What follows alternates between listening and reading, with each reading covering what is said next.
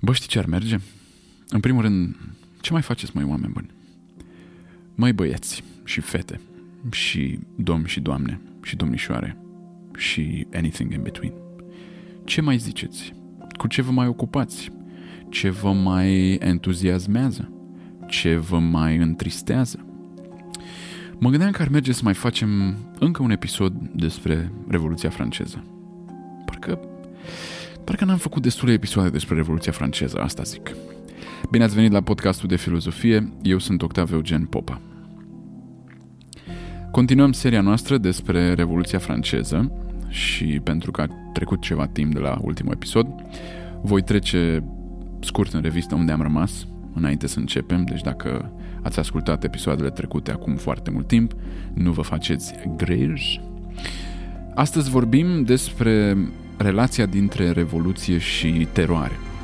Despre această idee că ceva trebuie să doară, că trebuie să doară ca să poți să crești, că pentru a face o omletă trebuie să spargi câteva uh, uh, capete, uh, pardon, ouă.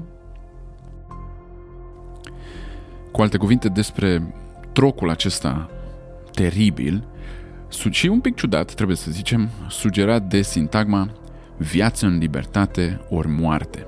Strigă toți, da, frază din imnul României, care își are originea în uh, această perioadă, nu în timpul Revoluției franceze, ea este deviza clubului Jacobin, dar o frază similară apare și în uh, Common Sense, a lui Thomas Paine. Deci uh, ar trebui să trasăm originea acestei expresii în uh, timpul Revoluției Americane. Vom vorbi, deci, în detai dacă ne vom întreba dacă revoluțiile sunt nevoite să decadă în teroare.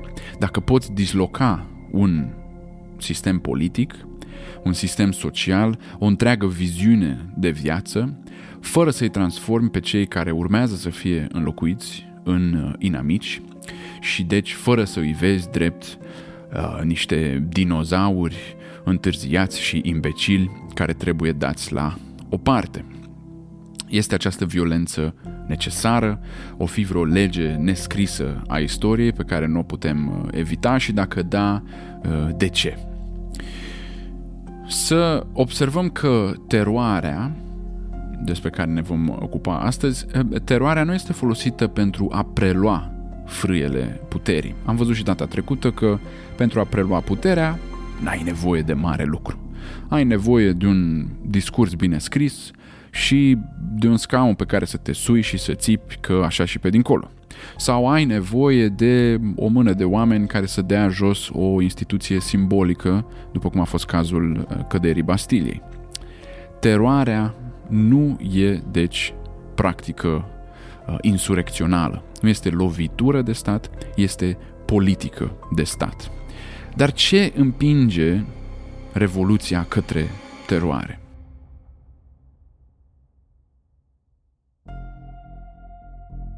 În prima fază, până să începem, să observăm că mecanismul acesta de la revoluție la teroare, dincolo întrebarea de întrebarea dacă e sau nu necesar, este cel puțin explicabil. Odată ce ai compromis colecția de asumții morale și legale și sociale care facilitau uh, contactul social, care facilitau negoțul moral, domne, hai să vorbim, hai să ne înțelegem, hai că mai lasă de la tine, de la tine, de la tine, că eu dau de la mine, de la mine, de la mine, da, răspunsul este da, eu pot să citez un vers de manea în orice moment al zilei, sau mai exact, când ți-e lumea mai dragă, mai dragă, mai dragă, desigur. Ce naiba ziceam, odată ce ai uh, pus la îndoială și ai aruncat în aer aceste asumții morale și legale care facilitează contactul social, um, nu prea mai ai ce discuta. Da? Și atunci teroarea pare să fie uh, inevitabilă. Probabil că din această cauză trebuie să apreciem de fiecare dată sau o dată la patru ani, trebuie să apreciem miracolul democratic. Pentru că, și când mă refer la miracolul democratic, nu mă refer la faptul că lumea se duce și votează. Faptul că poporul își exprimă voința. Miracolul democratic este că cei care au pierdut alegerile se dau la o parte și nu uh, destabilizarea, lipsa, vidul de putere nu duce la revoluție și apoi la uh, teroare. Faptul că peste noapte cei aleși de o minoritate de regulă sau cei aleși de o parte a societății devin în mod miraculos reprezentanții întregii societăți este, cred, demn de respect și admirație. Și atunci trebuie să ne întrebăm, ok, acest mecanism, această deraiere a Revoluției în teroare, ce cu ea? O fi, bine, bine, explicabilă, dar o fi necesară? Este cumva o lege a istoriei că orice revoluție trebuie să eșueze în uh, teroare și eventual că te- teroarea eșuează într-un anumit plan în restaurație?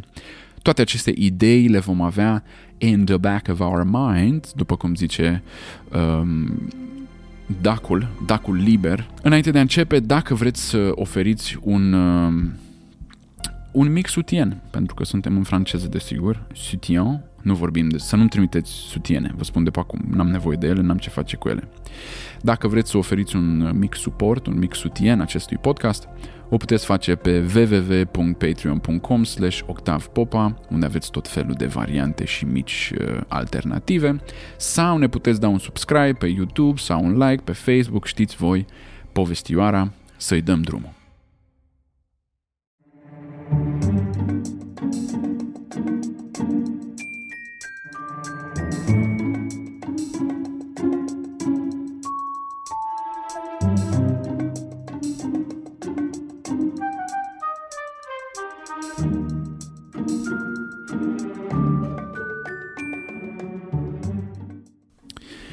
Am lăsat povestea data trecută în momentul în care, țineți minte, s-au adunat băieții pe terenul de tenis, uh, băieții, nu băieții și fetele, doar băieții, că na, s-au adunat băieții pe terenul de tenis și starea a treia, dacă mai țineți minte, și s-au declarat nu doar starea a treia, ci reprezentanții întregului popor. Iată, Revoluția n-a fost altceva decât un act de vorbire bine plasat la momentul și locul potrivit.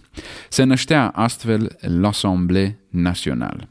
Câteva săptămâni mai târziu, încurajați de o asemenea uh, vitează declarație, Bastilia a fost uh, transformată în uh, moloz și s-a născut astfel ideea unei noi națiuni, unei națiuni libere. Lui recunoaște într-un final adunarea națională și îi invită și pe ceilalți membri ai uh, celorlalte stări și uh, adunarea se redenumește adunarea națională constitutivă sau constituantă, nu știu exact care este traducerea corectă. De ce? Pentru că planul era de a da națiunii o nouă Constituție. Foarte frumos, foarte minunat.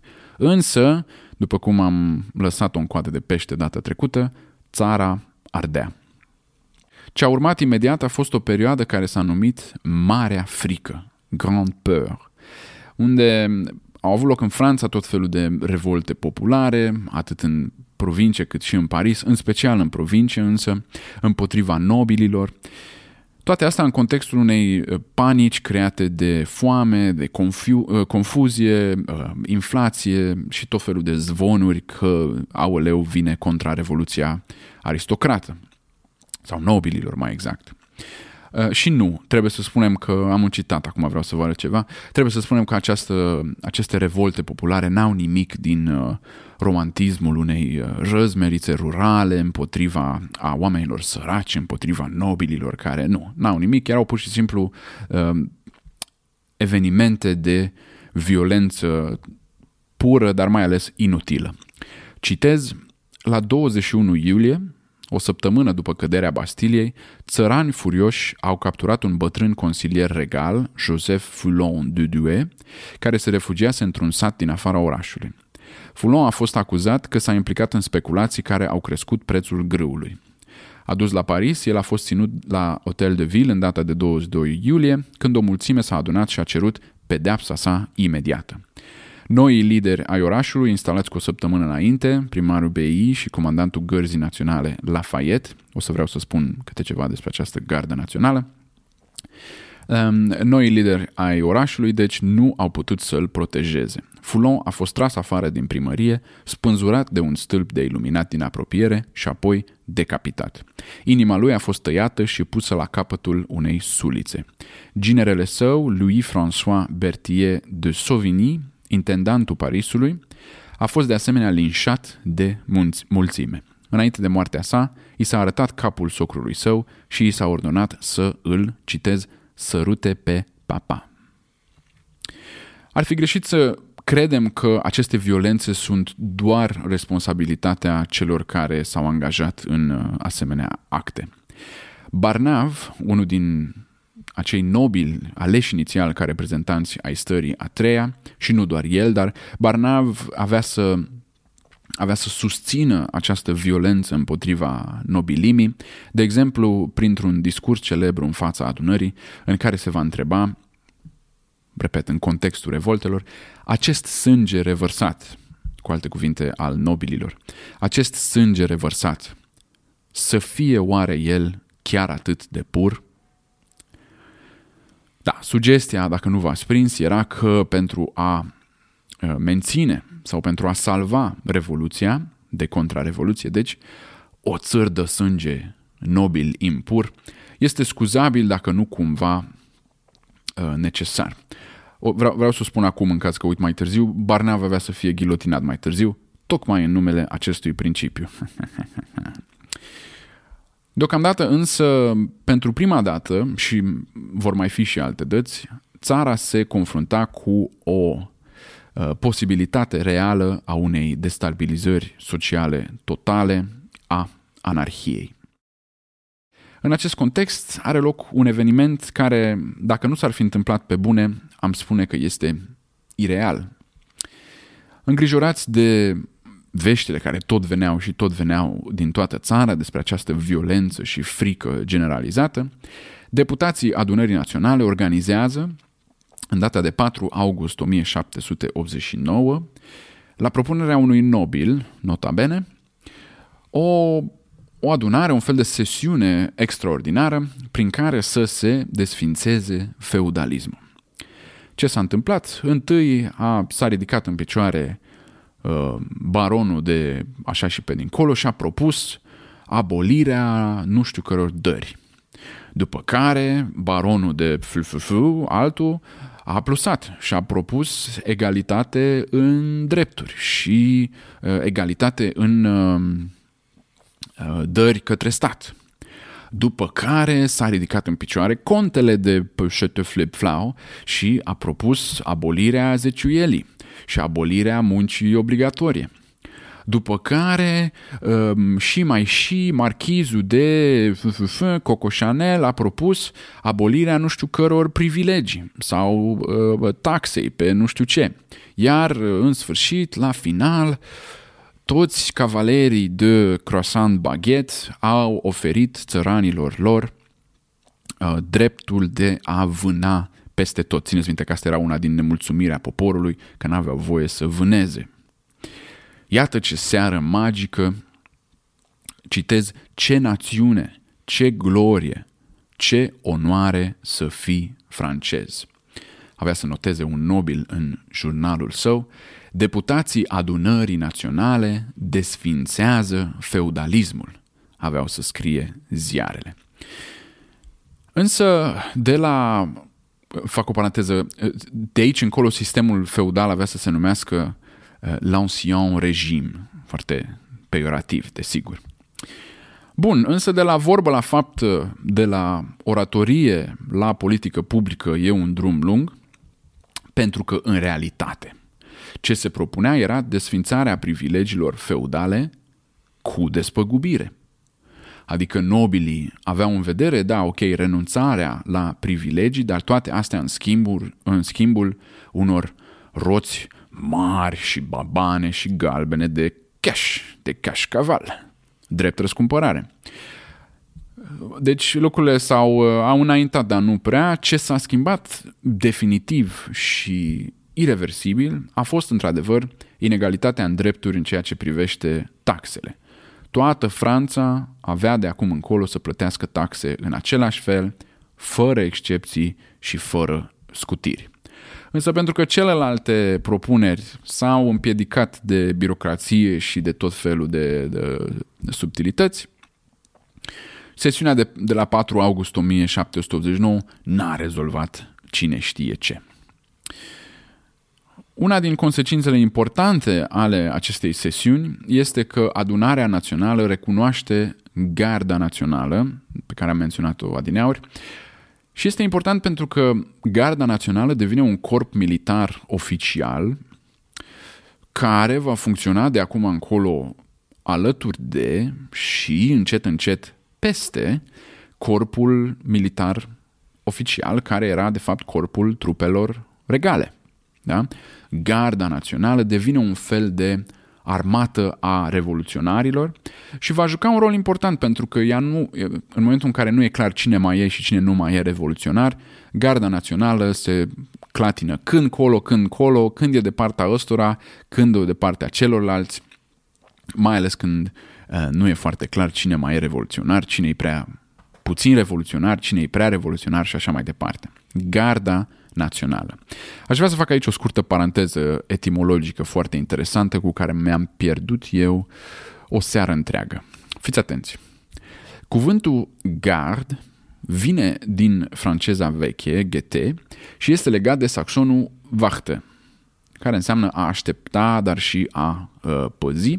Avem și noi termenul de gardă, vachtă, gardă, gardă, da? simțiți acolo asemănarea, dar și termenul de vardist, as in hoții și vardiști. Și dacă nu știți ce e hoții și vardiști, înseamnă că sunteți parte din această minunată generație Z care stă mult prea mult pe TikTok, glumesc. Eu stau. E, observând această relație semantică între gard și vachtă, am fi înclinat să spunem că termenul de veghe, vachtă, veghe, este cumva înrudit. Însă ne-am înșelat. Veghe vine de fapt din latinul, mult mai recentul latin vivo, și este înrudit cu vigoare și înviorare, ambele sau toate trei legate cumva de ideea de a fi treaz, de a fi în viață, de a fi uh, activ, iar vivo stă și la uh, baza cuvintelor care încep cu bio și se referă la viață, da? Bio, bivo, vivo și așa mai departe. Și atunci uh, este rădăcina cuvintelor ca biologie, biografie, biopsie, microb, de la microbios și așa mai departe. Bun. Prin această legătură, oricât de incredibil ar părea, ajungem la termenul de whisky. Pentru că whisky este o combinație între ved, care înseamnă apă, de unde și englezul wet, ved, W-E-D, ved, și acest gvei care ne-a dat vivo. Gvei, viață, ved, gvei, ved, gvei, whisky. Da? Că se scrie W-H-I-S-K-E-Y, whisky. Și nu știu ce este mai funny.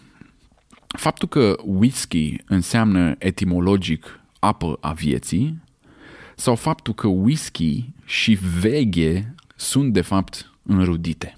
În condițiile în care v-ați prins, dacă o dai pe whisky, numai de veche nu îți arde. Voi ce faceți seara? Când nu mai aveți ce face? Ce faceți? E, uite, eu fac faze de-astea. Bun, să revenim. Încă o chestie care s-a întâmplat uh, în această perioadă, dincolo de abolirea, quote unquote, abolirea feudalismului și stabilirea gărzii naționale, un alt subiect pe care uh, s-au certat băieții și s-au înfipt unii în părul altora a fost problema declarației drepturilor omului, care apropo, nu trebuie confundată cu Declarația Universală a Drepturilor Omului pe care o știm astăzi, deși, evident, ele sunt uh, înrudite. Acum, Cărțile de istorie ne vor spune că această declarație este, domne, esențială și fundamentală, un document care a fundamentat, nu-i așa, modernitatea și the age of reason și așa mai departe. Nimic din toate acestea nu este adevărat.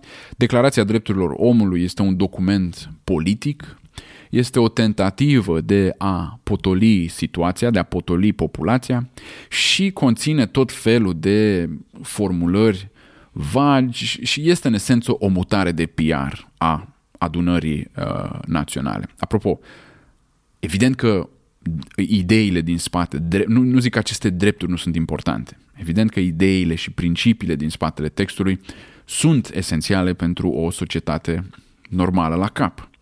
Dar adevărata povară este pe spinarea celor care interpretează și implementează formul, uh, formulări de astea vagi de tipul oamenii sunt născuți și rămân liberi în drepturi. Na, super, dar în funcție de interpretare, această, această formulare poate fi punctul de plecare al unei republici frumoase și minunate sau uh, al unui totalitarism deșanțat și, bineînțeles, anything in between. Apropo, că oamenii sunt liberi până la urmă, ca să vedem ce puțin înseamnă formularea asta, că oamenii sunt liberi ne spune și Magna Carta în 1200 și la așa, și uh, cum îi zicea, am povestit în episodul despre Locke, uh, uh, Civil uh, Rights, Bill, uh, Bill of Rights, da? Bill of Rights din 1600, da? Deci, uh, ok, e frumos că au făcut asta deputații adunării naționale, dar cuvântul libertate și drepturi are omului, ale omului, acestea sunt expresii mari și nu ne impresionează când sunt folosite. Um, o mică paranteză, poate, cum rămâne cu femeile. Uh, acestea sunt excluse, bineînțeles, că ele nu erau, ele erau cetățene, dar erau cetățene pasive. Da? Spre deosebire de bărbați care erau cetățeni activi. Expresia este de altfel les hommes nes et demeure așa și pe dincolo. Oamenii, adică mă rog, oamenii, nu oamenii, că dacă vezi pe un parfum și scrie purlom, nu e pentru oameni, ci e pentru bărbați. Deci, dacă am fi sinceri, ca să încheiem subiectul, Declarația Drepturilor Omului ar fi trebuit numită Declarația Drepturilor Bărbaților. Basically. Bun. Ne-am fi putut aștepta ca, după abolirea feudalismului prin decretele din 4 august și după Declarația Drepturilor Omului uh, și în plus cu o Constituție care urma să fie publicată, Revoluția să se sfârșească. Ha, ahaha, ahahaha, nu, absolut nu. Ce se întâmplă? Iarăși Ludovic XVI face o gafă, în timp ce el făcea pe iepurașul speriat că vai de mine ce respect am eu pentru Revoluție, el nu doar că plănuia în secret o contrarevoluție, știm astăzi din uh, scrisorile lui, dar ca să fie clar, cheamă în Versailles un extra regiment de trupe din uh, Flandra, din Belgia de astăzi și, după cum era obiceiul, dă o petrecere de zile mari la Versailles, deci, în care se bea și se mănâncă și se strigă chestii nu tocmai ok din punct de vedere revoluționar.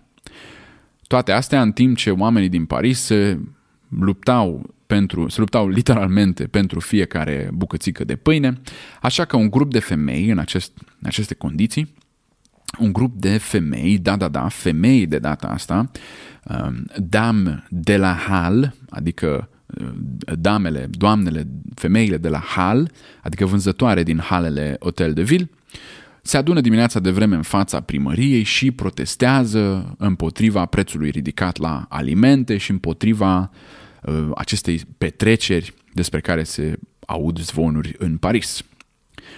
Mama mea e florăreasă, se scoală de dimineață. Asta s-a întâmplat foarte dimineața de vreme în uh, fața Hotel de Ville.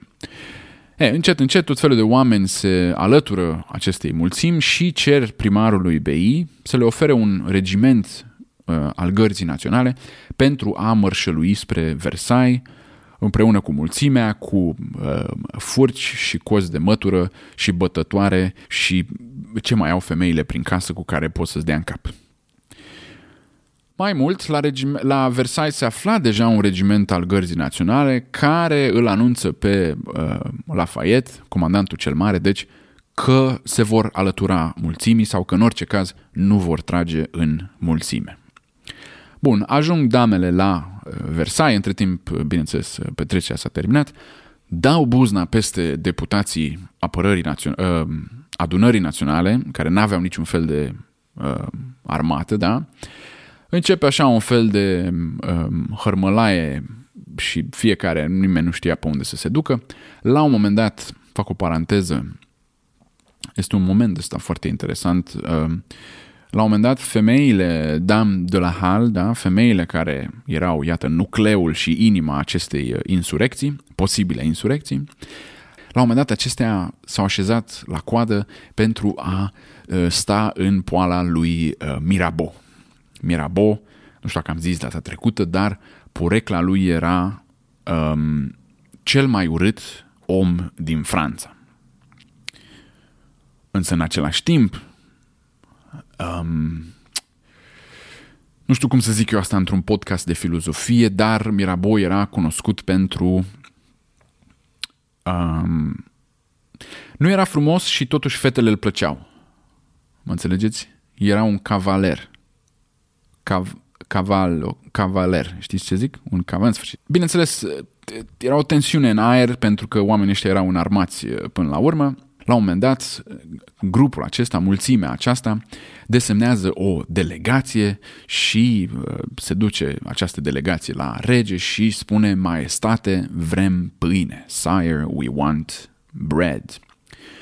Ludovic promite să trimită toată pâinea care se afla în Versailles la Paris. Bineînțeles, nu așa de bunăvoie, nu fără un dram de uh, frică, era clar că familia lui era în pericol.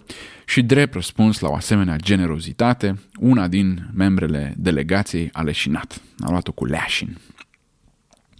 Din nou, ca de atâtea ori, am putea spune, foarte frumos, lucrurile s-au potolit de fapt uh, câteva ore, familia regală chiar a fost uh, sfătuită de Lafayette, care ajunge între timp în Versailles, să se ducă la culcare, Însă, apoi, nu e foarte clar de ce, în creierul nopții, suntem în noaptea de 5 spre 6 octombrie, izbucnește o luptă violentă între trupele royale și mulțimea în armată, literalmente pe cozile, pe, pe, nu cozile, pe coridoarele palatului. Doi dintre membrii trupelor regale sunt de altfel decapitați, după cum vedeți francezii în momentul în care se supără pe o clădire sau pe o instituție, bam, bam, bam, fac ce fac și mai decapitează, mai dezosează pe vreun um, funcționar de stat. E, oamenii ăștia fugeau după Marie Antoinette, care era văzută drept creierul tuturor uh, operațiunilor contrarevoluționare. Nu Ludovic, nu. El era al poporului. El era primul brutar al țării, bla bla bla bla bla. Nu. Maria Antoinette era vinovată de toate conspirațiile și era centrul tuturor suspiciunilor. Maria Antoinette probabil ar fi fost linșată, dar reușește să fugă ca în filme printr-un coridor secret și în acest moment intervine iar Uh, Lafayette și îi convinge pe membrii gărzii naționale, țineți minte, cei care ziseseră că nu vor interveni, îi convinge pe aceștia să apere familia regală, um, iar uh, familia regală ajunge în, cumva în uh, siguranță, ba mai mult, același Lafayette îl convinge pe Ludovic că trebuie să se adreseze mulțimii. Ludovic, țineți minte, nu prea le avea el așa cu discursul public, se adresează mulțimii, însă, whatever, discursul e cam vag și cam uh, nemulțumitor. Așa că, m- mm, cumva de nicăieri, așa, mulțimea începe să strige Le roi à Paris, Le roi à Paris, Le roi à Paris. Ole, ole, ole, ole, hai în Paris, moșule. Iarăși, același lucru, Lafayette intervine și îl convinge de data asta pe rege că singura soluție Singura soluție pentru a scăpa cu viață este aceea de a accepta să mute reședința regală în Paris, unde vor fi chipurile sub protecția poporului. Iată ce mutare interesantă. Imaginați-vă simbolismul acestui moment. Obosiți și mahmuri, toată lumea părăsește Versaiul într-un marș, vă dați seama, chinuitor după toate acestea, iarăși șase ore de la Versailles la Paris. Femeile revoluționare, membrii gărzii naționale, șoia plecați din Paris, șoia găsiți în Versailles, da? Grenadieri, trupele regale, Lafayette, Ludovic XVI, Marie Antoinette, copiii lor, angajații curții regale, că erau vreo 200 de membri doar ca să-i șteargă pe la fund, și câteva sute de membri ai adunării naționale, restul avea să-i urmeze, toți aceștia pleacă înapoi cumva mulțumiți și obosiți către Paris, vă dați seama ce priveliște. De atunci um, avem melodia cu tovarăș în mașină, uh, cu, cu tovarăș în trăsură și cu bași în portbagaj, ne remarci într-adevăr repede în peisaj. De acum încolo este un punct de turnură al uh, Revoluției, pentru că de acum încolo regele, mă rog, atât regele cât și de fapt deputații adunării naționale sunt mult mai dependenți în mod concret pentru siguranța lor, dar și politicește vorbind așa, pentru capitalul lor politic, de sentimentul mulțimii. Și vom vedea că nu odată mulțimea o să se um, încordeze și o să se înfurie și o să se ducă peste ei.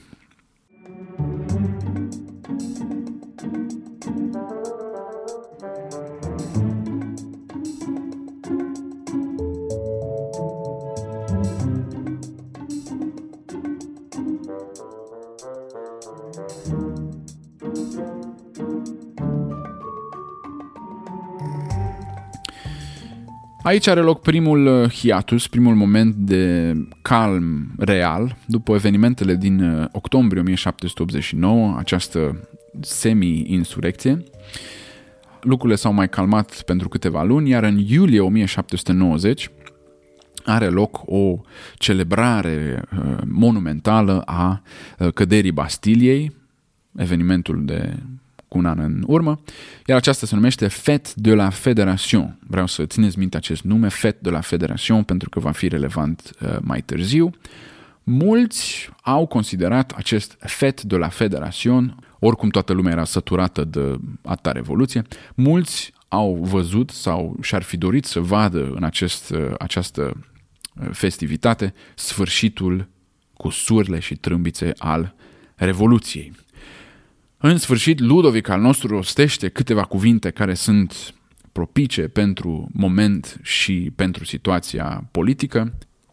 Citez, eu, rege al francezilor, jur să folosesc puterea dată mie de actul constituțional al statului pentru a menține Constituția așa cum a fost decretată de adunarea națională și acceptată de mine însumi. Iată ce frumos, am uitat să menționez, dar v-ați prins din citatul ăsta, Comitetul Constituțional își terminase între timp uh, tema pentru acasă și uh, Franța avea o nouă Constituție.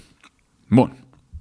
Iarăși am putea spune, și probabil că aceasta era și convingerea celor care au participat la acest eveniment, am putea spune că s-a cam terminat cu Revoluția și de aici încolo începe reclădirea încet încet a noii monarhii constituționale.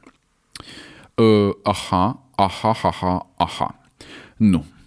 Nu pentru că între timp adunarea națională mustea de conflict uh, politic și aș vrea să fac acum o pauză pentru că tot am promis că spun la un moment dat câte ceva despre grupurile politice pe care le-am tot menționat.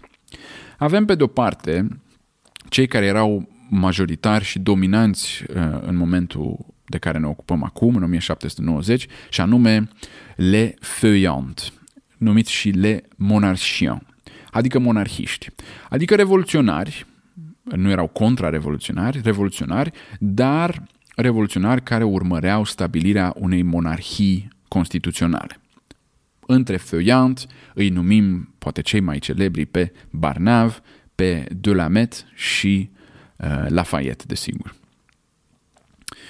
După aia avem uh, grupul de Jacobins, Iacobini, numiți astfel pentru că se, uh, se adunau, se întâlnau într-o sală de asta care aparținea, um, uh, cum îi zice, ordinului religios Iacobin, da?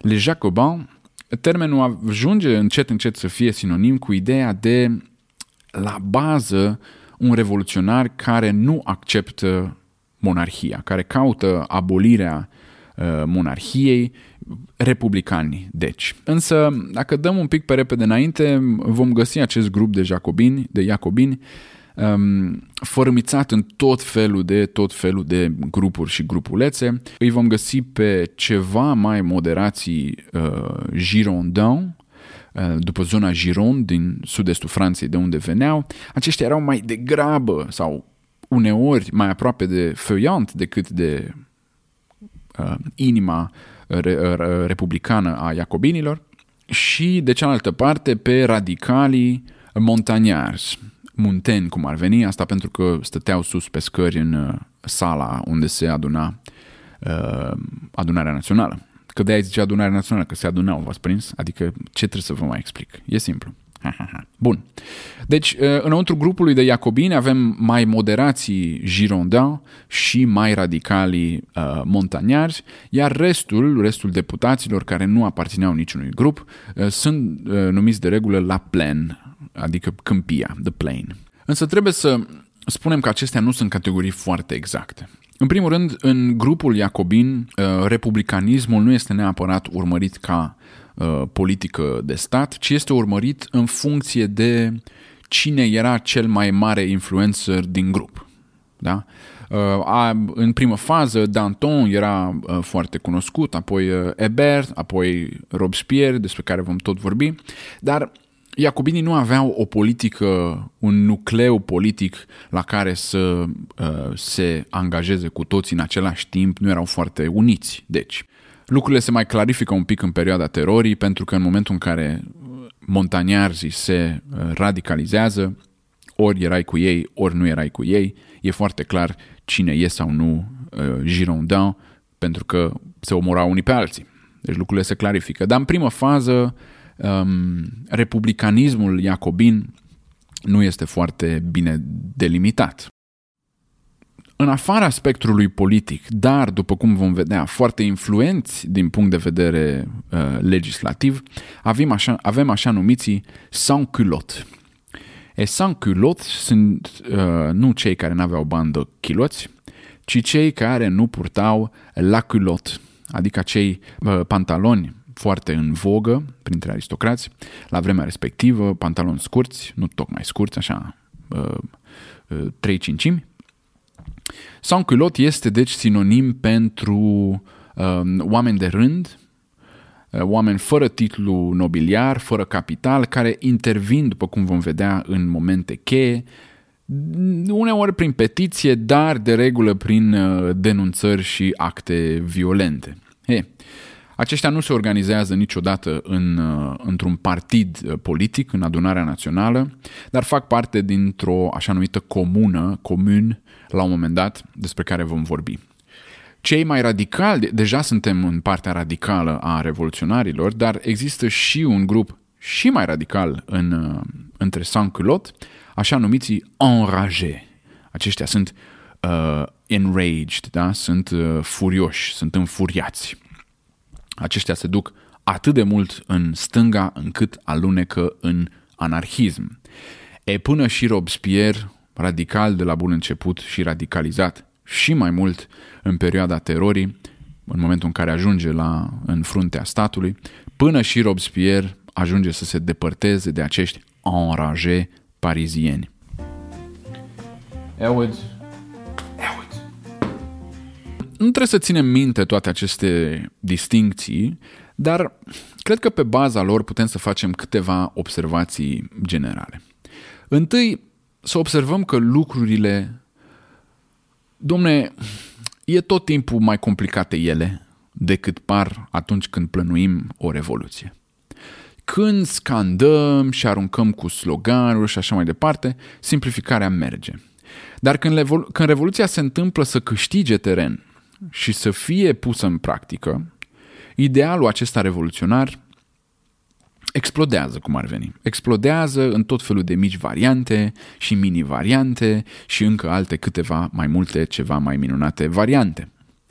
Această proliferare dată de contactul cu realitatea sau contactul cu practica, putem spune, duce la situația sau poate duce la situația cu totul nefericită în care valorile idealului inițial sunt atât de pierdute și modificate și schimbate în lupta aceasta dintre diferite facțiuni, încât realitatea ajunge să fie de fapt total opusă idealului inițial. Revoluția sfârșește deci în restaurație. Vom ajunge, concret, vom vedea cum, dar deocamdată punem un pic pe repede înainte, vom ajunge de mână cu un revoluționar pur sânge, anume Robespierre, vom ajunge în mijlocul unui sistem totalitar și dictatorial și terorist. De fapt, termenul de revoluționar ajunge să-și modifice sensul. Într-o primă fază, el înseamnă revoluționar era în 89 cel care vrea să dea jos sistemul monarhic. Dar după ce sistemul e dat jos, după ce Ludovic ajunge cu coada între picioare în Paris și ceva trebuie restabilizat, că altfel fiecare grupuleț și grup vrea la putere, revoluționar ajunge să însemne cel care caută stabilizarea uneia dintre variante, unuia dintre multele sisteme posibile înlocuitoare. Iată, deci a fi revoluționar e întâi uh, centrifug, iar apoi este centripet, este consolidare, um, înclinație spre centru și spre forțarea acestei uh, situații destabilizate către ceva mai stabil. De asta Robespierre în 1700, hai să zicem 93, da? după instaurarea terorii, se luptă nu cu monarhiști, nu cu contrarevoluționari, nu cu uh, feuillant. Ăștia sunt deja, au ieșit din schemă, ci se luptă cu alți revoluționari, cu alți um, co-revoluționari, dacă putem spune astfel, cu Brissot, cu Danton, cu Couton, cu Corday, um, cu prietenul lui, Camille Desmoulins, cu Mirabeau, cu Hébert și așa mai departe. Toți aceștia ajung sub uh, ghilotină, iată, nu pentru că erau antirevoluționari, ci pentru că idealul retoric, atunci când trebuie pus în practică, nu e foarte clar cine ce autoritate are. Lucrurile sunt deci mult mai complicate decât par atunci când spunem cum vrem să fie viitorul. Al doilea, da, pauză pentru că Elwood bea apă. Te rog. Al doilea punct foarte important este că nu este foarte clar în aceste condiții cine este și conform căr, pe baza cărui principiu trebuie să decidem cine este adevăratul reprezentant al poporului. Cine și cum găsește la volonté general despre care am vorbit. Legal, așa, pe foaie, probabil că adunarea națională poate pretinde acest titlu. Însă, una la mână că votul nu este universal și a doua la mână că marea majoritate a acestor revoluționari sunt și unii dintre ei rămân membrii unei uh, elite intelectuale și economice care nu reprezintă de fapt voința națională. După cum am tot spus, Danton, Barnave, Barrère, Saint-Just, Lafayette și așa mai departe, toți aceștia sunt uh, vechi uh, nobili. Bun, cine altcineva? Poporul, în momentul în care se organizează și uh, atacă palate și formează delegații și formează la comun, după cum vom vedea, un fel de, nu știu cum să traduc, un fel de guvern revoluționar, ok, este poate mai aproape de voința populară, dar ei nu au legitimitate politică, nu beneficiază de vreun drept uh, politic, nu sunt reprezentanți de drept ai poporului. Și atunci vidul acesta creat de dispariția monarhiei, nu e foarte clar cine avea dreptul să uh, îl rezolve. Asta ca să folosesc un anacolut. Bun, hai să vedem în aceste condiții foarte tensionate ce se întâmplă.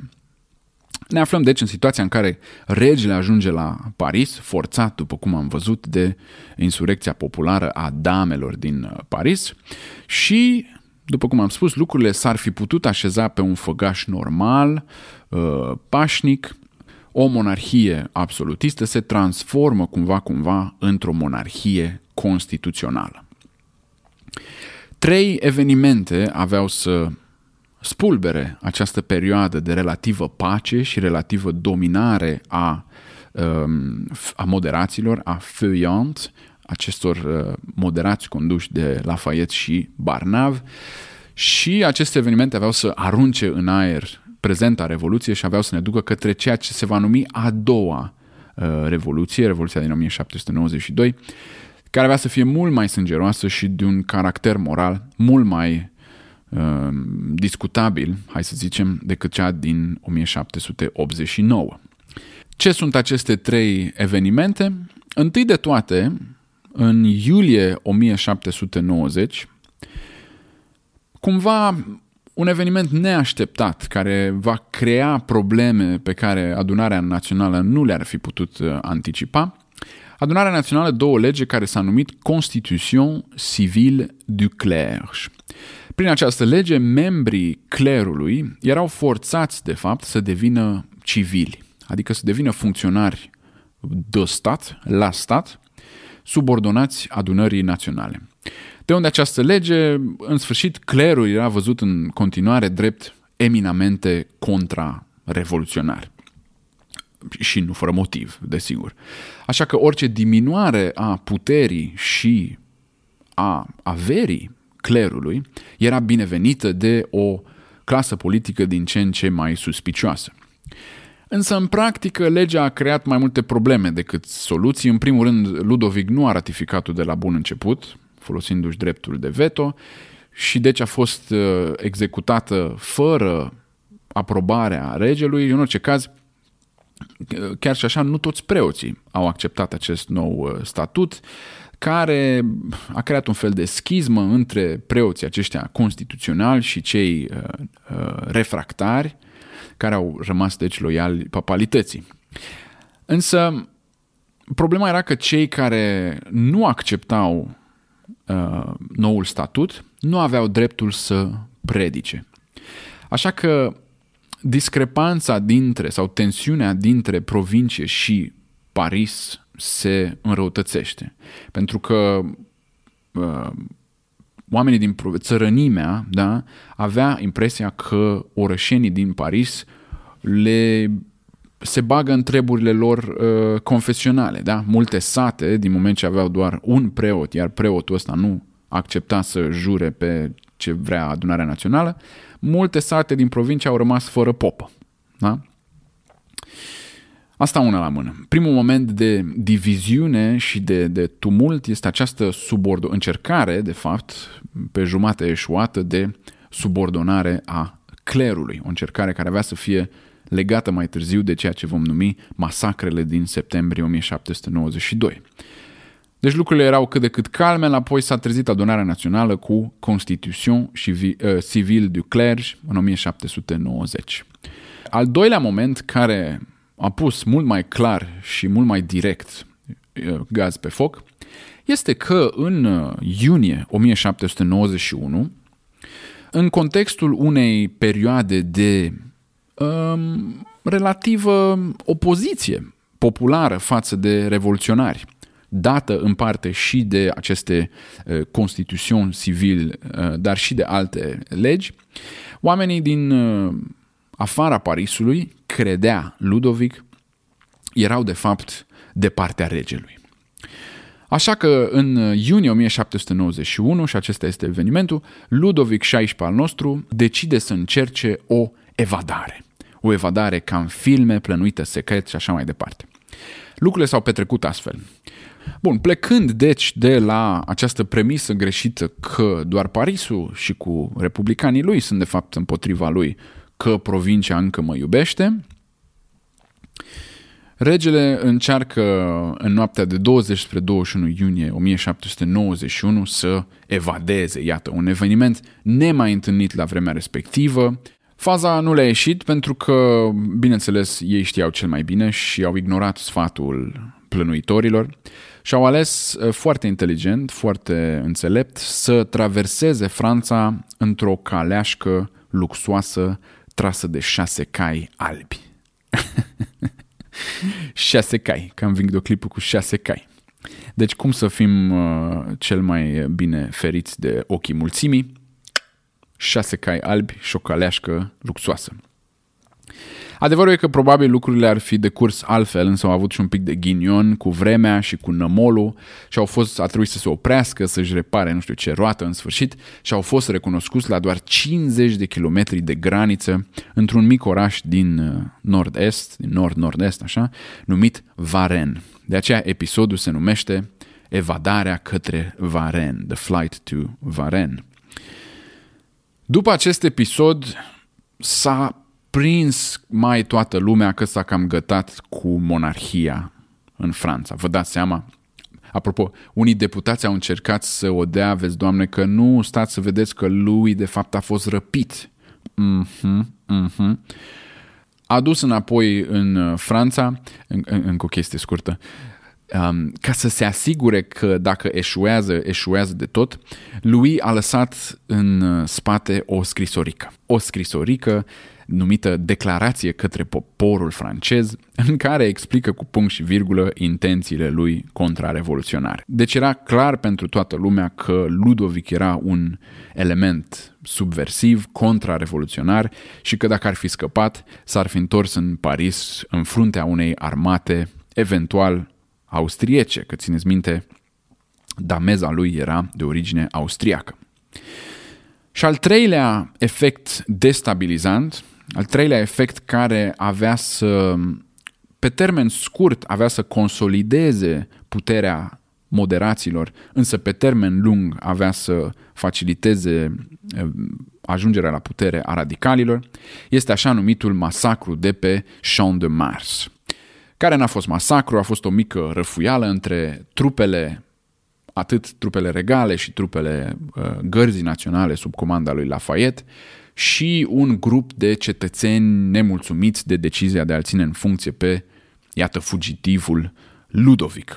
Brissot, care era în uh, Parlament la vremea respectivă, a zis, domnule, hai să ne adunăm pe Champ de Mars și să semnăm o petiție că nu mai vrem cu Ludovic.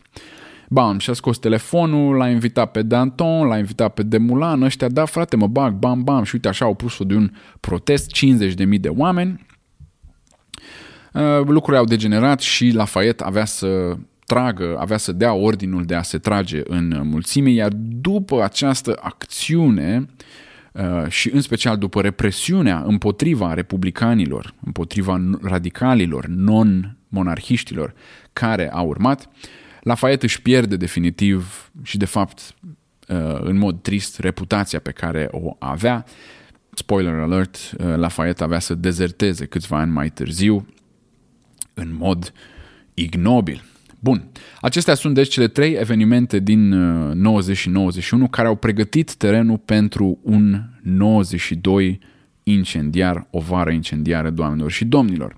Tentativa de a subordona clerul n-a ieșit, evadarea către Varen n-a ieșit și încercarea republicanilor de a-i da la o parte pe moderați, terminată deci cu masacrul de pe Champ de Mars, n-a ieșit. Și iarăși, același pattern, lumea răsuflă ușurată, iată s-a terminat cu Revoluția. Ehm, lumea a văzut masacrul de pe Champ de Mars drept sfârșitul mișcării radicale, sfârșitul Revoluției, sfârșitul ideii că Franța ar putea fi condusă fără rege. Calmarea, deci terminarea Revoluției, calmarea Revoluției cu un echilibru moderat, o monarhie constituțională, iată, Ludovic este de fapt, în practică, apărat de Lafayette și trupele lui.